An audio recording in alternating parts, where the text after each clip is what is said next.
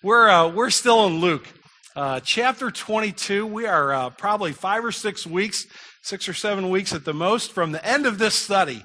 Uh, this morning, we find Jesus confronting those who come to arrest him, uh, the people who are uh, finding him at night. kind of a stealth, sneaky kind of deal. And Jesus has been praying all night long. he's finally reached the conclusion in his own life that he is going to the cross and now he's going to be confronted by his betrayer and by a, a, band of hostile men who are coming to arrest him. And that's a passage we're going to look at in Luke chapter 22, verses 47 through 53. Uh, before we begin and, and read that passage, uh, Cindy and I lived for 13 years on Lookout Mountain. And, and a lot of you go on spring break down to Florida. You drive through Chattanooga. You see that, that big long ridge right before you get into Chattanooga. That's Lookout Mountain. Lookout Mountain is a beautiful place to live, especially this time of year. On the mountain, spring comes a little bit earlier than it does in St. Louis. While winter doesn't linger quite as long, uh, the flowers begin to bloom, uh, the, the uh, dogwoods begin to bud, and it's absolutely gorgeous. If you're a golf fan and you watch the Masters in mid April and you see all those close up shots of all those beautiful bushes and trees and flowers, that's what it looks like on Lookout Mountain in the spring. It's absolutely a wonderful time to live on Lookout Mountain, with one exception. Late in the winter and throughout the early stages, middle stages of the spring, the fog is absolutely brutal on Lookout Mountain. And you've maybe experienced fog in St. Louis, but you haven't experienced fog if the only fog you've ever seen is in St. Louis. Literally on Lookout Mountain in the, in the late winter and early spring, when the clouds come in and they settle over the mountain, you, if you're going to get in your car and take a five minute drive, you better plan on 20 minutes. And if you're used to driving 30 miles an hour down the road, you better plan on driving five miles an hour down the road. They literally put these little kind of glow in the dark uh, squares in the middle of the road, these reflectors, so that you can see where you're going. And you don't look at the road, you look at the reflectors to have your light hit them. I've literally stood in my yard and looked for my neighbor's house, which is no further away than the back wall of this cafeteria, and not been able to see it. The fog comes in and settles, and you feel like you're in darkness and you feel like you're uh, in oppression. You, you walk outside and you feel like you're still inside and you live in that kind of fog for two or three or four days as, as it can happen from time to time I look at Lookout Mountain, and you just you you feel like you just want to pull your hair out. It just is a miserable feeling. Extended bouts of darkness have that kind of impact on people's lives. We're going to look at a passage of scripture this morning that that shows us spiritual darkness, that embodies spiritual darkness. And I want to look at it in the context, not that, that it's so overwhelming that we ought to be fearful of it or we ought to run away from it, because every Christian I know, every disciple of Jesus I've ever, I've ever met who's been a believer for any amount of time will tell you there are dark moments in their lives. If you're here this morning and you're seeking out a relationship with Christ or you're wondering what Christianity is all about, you're just maybe exploring this a little bit, if you meet a Christian that says their life has been perfect since they've come to Jesus, they're flat out lying to you they're not telling you the truth, or else they've only been a disciple of Jesus for about three minutes and 27 seconds. Because life in this world is painful at times, and it's hard for the believer and for the unbeliever, but for the Christian also.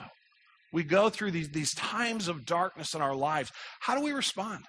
How do you deal with the reality of this is a very broken and, and, hurting place, and, and right now my life seems to be just covered in darkness, and Jesus being Lord and Savior and offering you the hope of eternity? Well, I think this passage gives us some insights into that, and I want to explore it with you this morning. Luke chapter 22, uh, beginning in verse 47 and reading through verse 53. Let's hear what the, what the good doctor has to say this morning.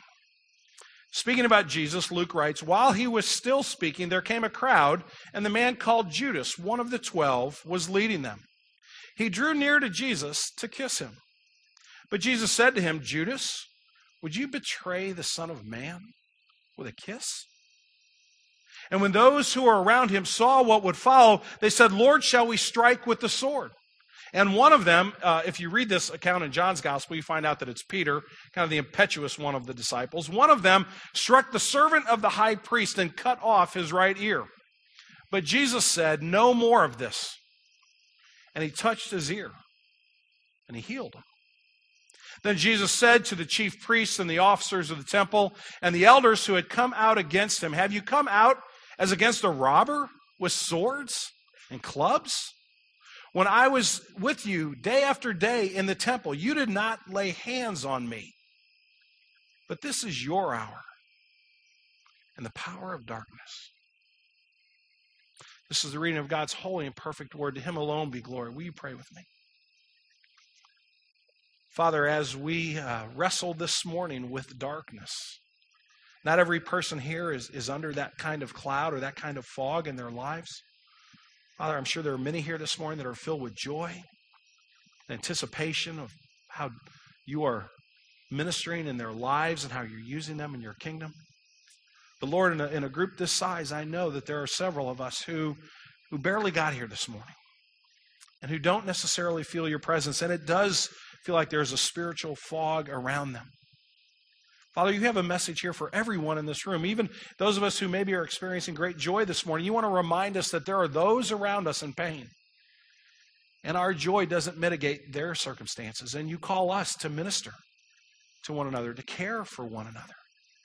And Father, for those that are struggling so desperately, you want to offer hope. You want to acknowledge their pain, but at the same time, remind them that there is a Savior. And for those who are exploring Christianity, Father, perhaps your word for them is ideal in the in the in the grime and the in the in the gross parts of life. I, I don't make you wash yourself off before you come into a relationship with me. I'm right there in the darkness. So, Lord Jesus, whatever your message, we pray that it would be yours, not mine. My words are consequential, they don't matter. They carry no weight, no power. They're only the words of man. We need to hear the word of God this morning. It is your truth that will stand for all of eternity. I confess my sin to you. I acknowledge for you and this group of people that I don't love you the way I should. I don't follow you as best I can. And I don't want my sin to keep anyone from hearing your truth. So, Lord Jesus, we pray that you would come, that you would be our teacher. We pray in your name. Amen.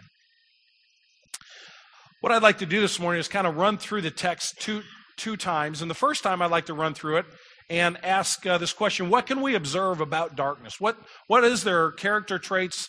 Uh, what, are, what are ways in which darkness expresses itself? Because I think you want to be able to recognize it when you see it. So that'll be our first journey through the passage. I have uh, four observations there.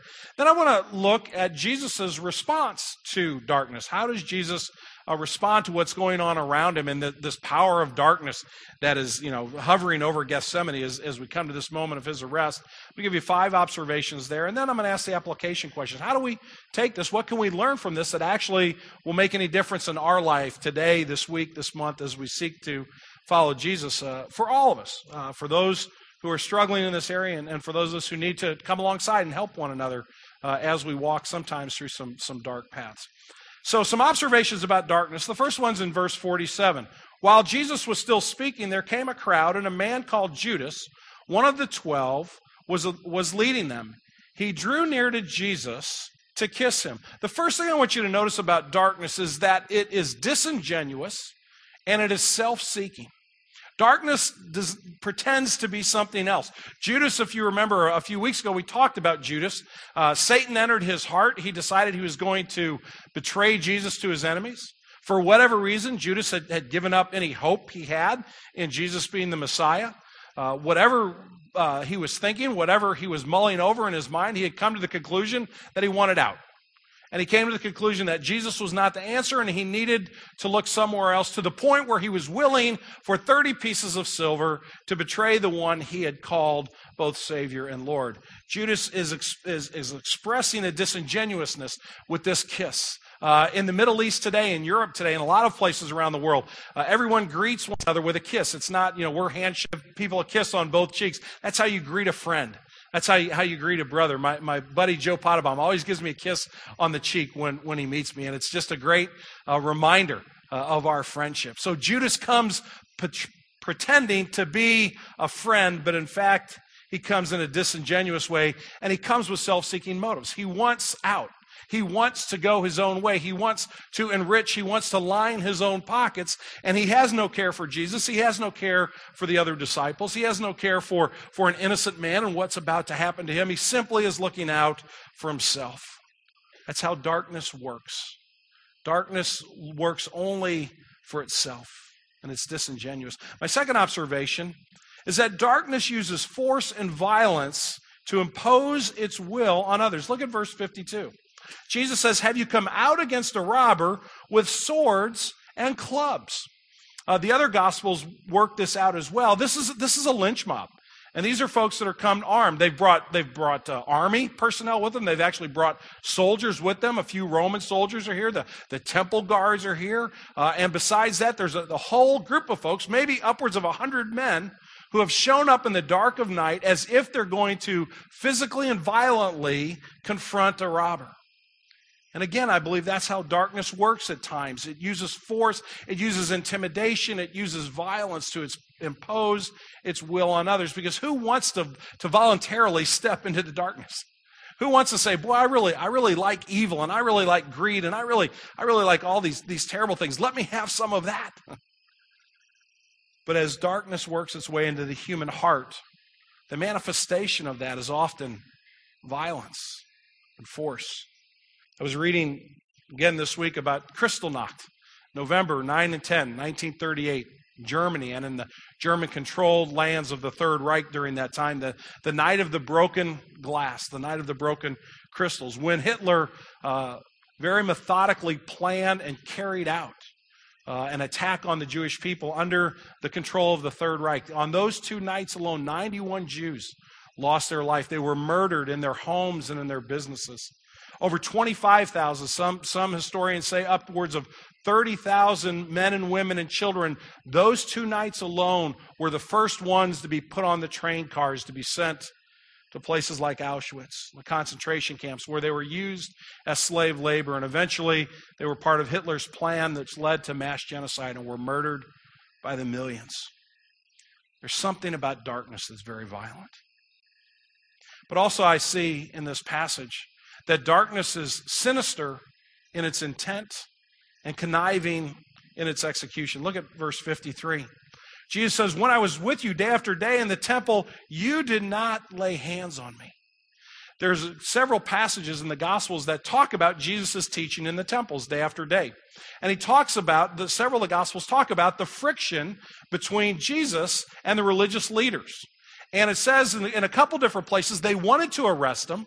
They sought for ways to, to kind of capture him and, and do away with him, but they didn't do that because they were fearful that if they arrested Jesus in broad daylight, if they said, you know what, we can't, we can't stand this guy anymore. I'm sorry, he's, he's out of here. And they did it in front of the crowds that they would actually be the ones who lost their lives because the crowds would rise up, they would defend Jesus, and they would attack his accusers. And so they come in the middle of the night. They come when nobody else is around.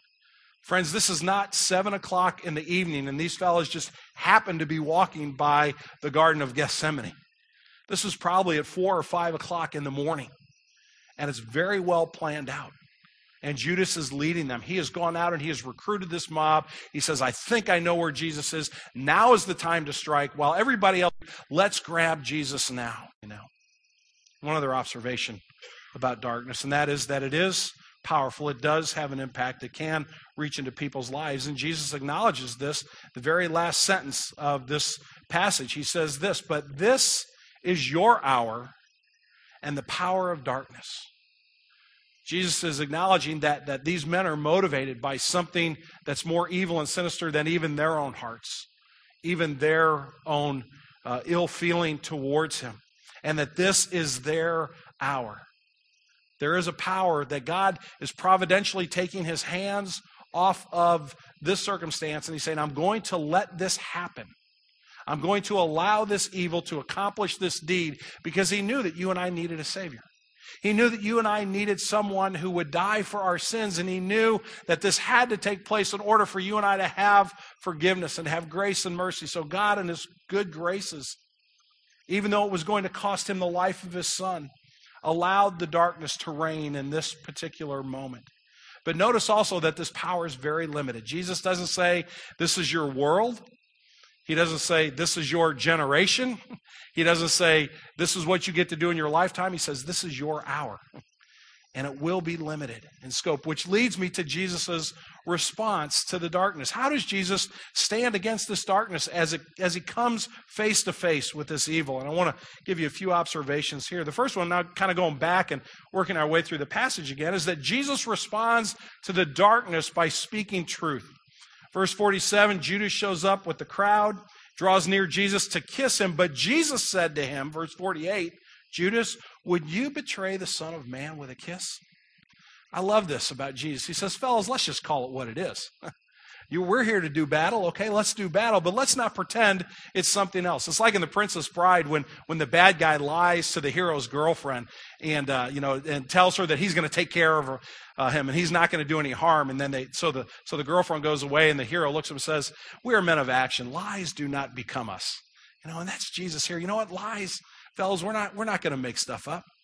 We're not going to pretend this is anything other than it is Judas. You are here to betray me. So be man enough to say that. And I think in that statement, Jesus, in offering truth, speaking it in the midst of this fog of, of spiritual darkness, is offering an opportunity for repentance. He's offering opportunity for these men to say, you know, we've gone down a wrong path. We're making a bad decision. Let's go in a different direction. And I also think he's offering them an understanding that there's this is a warning, that there are repercussions for these kinds of decisions. You don't murder somebody and get away with it. In God's economy, we will be held accountable. And I believe Jesus, by speaking this truth, confronts the heart of darkness but he also confronts it with truth and with authority. In, uh, in verse 49, they, the guys look around, the disciples see what's going to happen, and they say, Lord, should we draw our swords? And while they're asking the question, Peter doesn't even wait. Peter draws his sword, and he strikes the closest guy to him, which happens to be the servant of the high priest, and he cuts his ear off. And yet, look at what Jesus says. says this in verse 51. But Jesus says, No more of this. Jesus shows who's in control of the situation.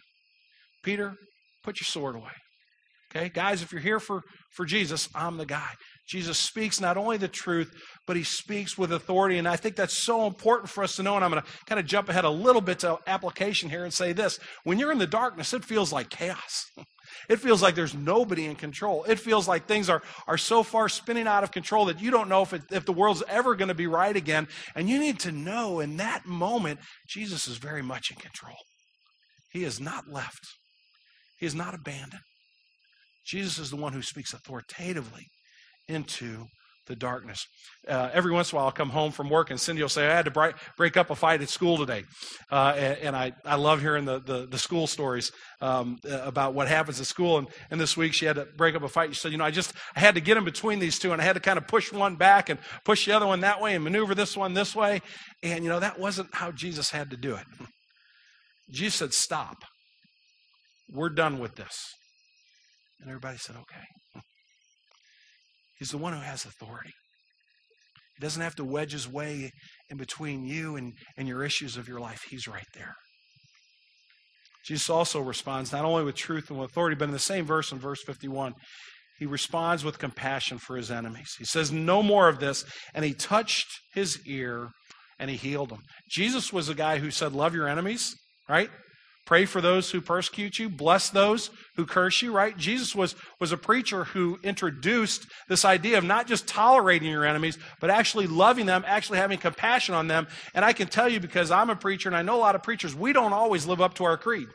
We don't always do the stuff that we talk about on Sunday morning, but Jesus did. Jesus had the authority, and he could have said to this guy, Hey, you got what you deserved. You know, you're, you're, you're going to come out against the Son of God. Guess what? You're not going to have a right ear the rest of your life. But he doesn't. He's not vindictive, he's not vengeful. He simply reaches out and heals and shows compassion. What overcomes the darkness? Ultimately, at the end of the day, it's not a stronger army, it's not a conquering hero, but it's a servant who offers compassion even in the face of evil. But Jesus also responds with understanding. He's not naive or lacking in judgment. Look at verses 52 and 53 where he, has this conversation with these folks. Again, have you come out against a robber with swords or clubs? While I was with you every day in the temple and you did not lay hands on me, Jesus again, he's saying, fellas, I understand what's going on here. You know, you're trying to make it look okay. You're trying to justify your actions. You don't have to do that. Jesus understood his enemy's objective. He knew what was in their motive and he knew what was in their mind, and he faced the reality of the evil. He faced the reality of the darkness. He didn't pretend it was anything other than it was.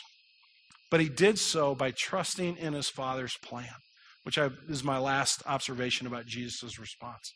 And verses 52 and verses 53, Jesus basically says, Okay, guys, I'm going to go along with you for now. This is your hour. If this is your choice, if this is your decision, so be it. Then let's go. The only way that you can do that, the only way that you can stare darkness in the face and say, if this is what it is, so be it, is if you trust your Heavenly Father. If you believe that He loves you unconditionally, if you believe and understand that His plan for you is perfect, and that even while you're in the darkness, He has not left you, He has not abandoned you, but this is all part of His redemptive plan for your life. That's a hard place to be in the darkness. I fail so often at that part of it. When I get in the darkness, I'm like, God, why have you left me? You know, and I almost say that, turn around, I'm like, God, why have you left me? Jesus knew his father was. Jesus knew his father not abandoned him. So he said, Okay, boys, this is the road we're going down. Let's go. I trust my father. You do what you will. I know my hope is secure in him. So how do we apply this? I mean, we're not Jesus. We're not we we don't have that kind of, of of relationship with God, that intimacy. We're not the second person of the Godhead. How do we, weak humans, disciples, we want to follow Jesus, but sometimes it gets pretty dark. How do we apply this text to our lives this morning? Let me give you three applications. There's probably a lot more, but for time's sake, I'm going to give you three. The first thing I'm going to suggest to you is that you have an awareness, but an awareness without fear. What I mean by that is you've got to remember that Christ has overcome the darkness you have to remember that Jesus, that this story doesn't end on this page in Luke, that Luke goes on to record the suffering of Jesus, the trial of Jesus, the, the crucifixion of Jesus, and also the resurrection of Jesus. And he goes on in Acts, which is also a book Luke wrote, to describe the ascension of Jesus and the fact that Jesus is seated at the right hand of the Father. So you need to be aware that, yes, you're going to face dark moments in your life. Yes, you're going to struggle, but you do so understanding that your older brother in the faith, Jesus, has overcome come. And his promise is for you. And his grace is for you.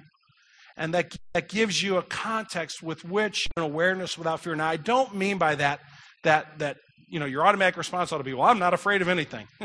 Because for most of us, that would be a lie. I'm afraid of a lot of different things. So I, I'm not saying that you you you ignore your emotions, but I'm saying you deal with your emotions in the context of the gospel. You deal with those fears with an awareness not only of the darkness, but what's above the darkness the Savior, the Messiah, the Lord. Second application I want to offer you this morning is this we need to pray, but we need to pray with perspective. What do I mean by that? Well, if you go back and you read the Psalms, uh, you read a lot of Psalms that are called laments. If you ever have done a study on the book of Psalms, they'll somebody say, This is a lament by David or Asaph or so and so. And a lament always has two things in it. It always has the lament part, the crying out, the, the God, where are you? The, you know, the part where it says, Lord, I'm trying, but I don't see you, and it's really dark and it's really bad, and, and how long am I going to have to cry out to you and, and you won't listen to me? But laments also typically end up with, I still trust God. It holds both of those tensions with equal weight. Yeah, it looks bad circumstantially, but God has not changed. I had somebody actually share some laments with me this week. These are not out of scripture. These are laments that people have written. And I'm not going to read, they, I got a whole stack of them and I'm not going to read all of them to you. And I'm not even going to read every part of every one of them to you, but I picked out three. And I want you to bear with me for just a couple minutes because I'm going to read these to you, at least portions of them. And I want you to listen for both the Lord, not seeing you, where are you, but also the trust, the prayer with the perspective. O Lord, I call to you, my rock, my stronghold, my refuge. I cry out, How long must I endure this pain? O Lord, O Jesus, O God, do you not hear me? What purpose do you have in mind for this pain? Couldn't I do more for you if you healed me? Skipping down a little bit, but I watched you mold my children, my grandchildren, and the compassionate, caring children of God. You have used my pain to bring this about, and all the glory goes to you. What more could I ask for, uh, ask you for than for your purposes to be served in my suffering. I've seen your faithfulness and your goodness in my life and from childhood till now, and I know for sure that I will shout your praise till my last breath and then celebrate your glory with you forever. Be strong, take heart, trust in God. The second one, O Lord, O Lord, I can hardly pray. My mouth is parched, my tongue is dried up, my heart is squeezed within me. I shudder and tremble as someone near death. I am faint, and I find no place to stand. Surely I am falling and cannot be supported by these weak legs, and there is no one to help me. I just don't understand, Lord. I feel so abandoned, so desolate. My mind is tormented, my body anguished. I cannot live with this pain. I call out to you, my only hope. Hear my cry. Help me, for I am lost. Restore my faith and strength. Pour out your living, giving spirit into me, and I will praise you in spite of this pain. I turn to your word and read, Father of orphans and protector of widows. God is in his holy habitation. God gives the desolate a home to live in. He leads out the prisoner to prosperity. Blessed is the Lord who daily bears me up. God is our salvation. Oh, my Father, you alone are my provider, my protector, my salvation, my joy. You alone are faithful. You see that even in the birds have their nests. I cling to you, to your steadfast love, to the assurance that when you are for me, nothing can come against me. Oh, trust in you, and my praise pours forth as living water from my soul. Hallelujah. And then one last one. This is called, this one actually has a title to it. I love this title A Psalm for When Life Takes a Left Turn. That's a, I, that's a great title. Oh God, why don't you answer me when I am in such distress? Why do I cry and call and my words fall on deaf ears? Where are you when I am hurt? Where does your spirit hide when I am in pain? Don't you hear me? Or worse, don't you care? I am crushed and alone. Everything I thought I was has been stripped away, my very identity taken from me.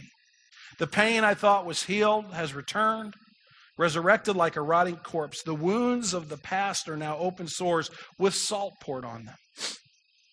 The enemy is having a field day with me, taunting me with lies. See, he says, You are worthless. You aren't as good as you thought you were. I'm humiliated and broken. I cannot open my mouth to praise you in the sanctuary. But God, you promised you would never leave me or forsake me. You gave your word that I would never be separated from your love. What can man do to me? Silence the enemy so that I can worship you again. Restore my joy until my praise rises to you.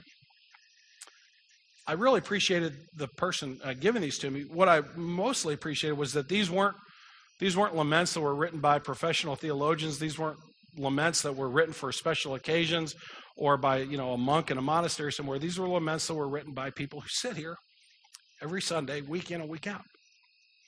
It's part of the heart of what's going on at Green Tree Church. The darkness invades even here. People struggle mightily. But did you hear the perspective? Did you hear the trust? Yes, there's darkness, but our hope is in the Lord. We need to pray with that perspective. I also want to mention on that note sometimes you can't pray with that perspective. Sometimes you need somebody else to come alongside you and pray that for you.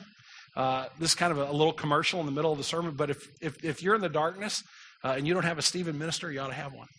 Uh, the wonderful people at Green Tree that are trained not to be your counselor, not to tell you what the answers are, but simply to walk alongside you, to love you, to cry with you, to hope with you, uh, to pray with you, to be a friend. Uh, so I hope that if you're in the darkness, one of the things you'll consider is not letting that darkness isolate you, not letting it, it force you to be alone, but rather allowing some Christians to come alongside you and encourage you. And then my third application is this we have to have the right confidence.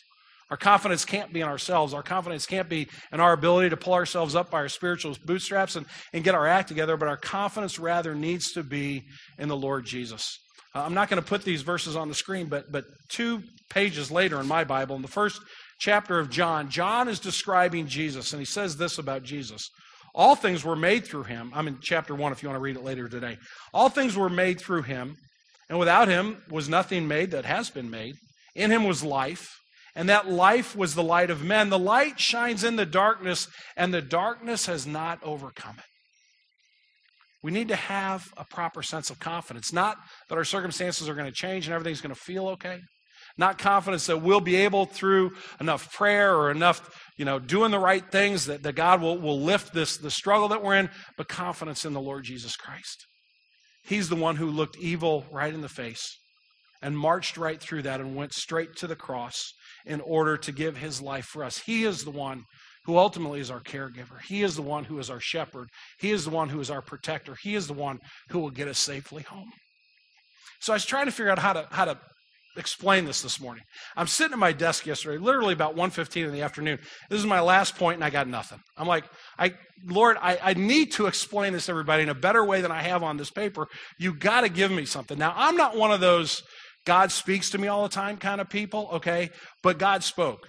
And basically what he said was, look out your window. And I looked out my window, and literally this point played itself out right before my very eyes in about 45 seconds, okay? So here's here's confidence in Christ is like, okay? I'm looking at this woman coming down the street, the other side of the street from my office. She has a dog with her. I'm looking at a couple coming the other way down the street, and they have each have a dog on a leash.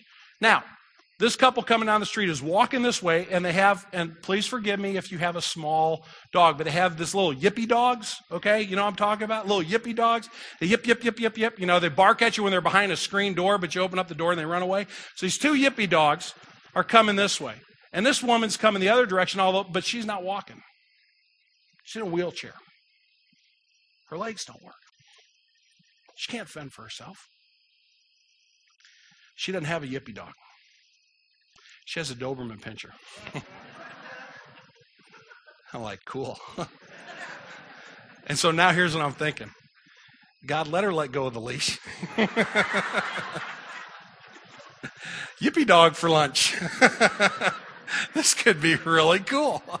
She didn't, and that's a very ungodly thing for me to say. It just shows you how depths of terribleness your pastor can go. But she had her protector. Nothing was going to mess with her. Certainly not two little yippy dogs. but you know what?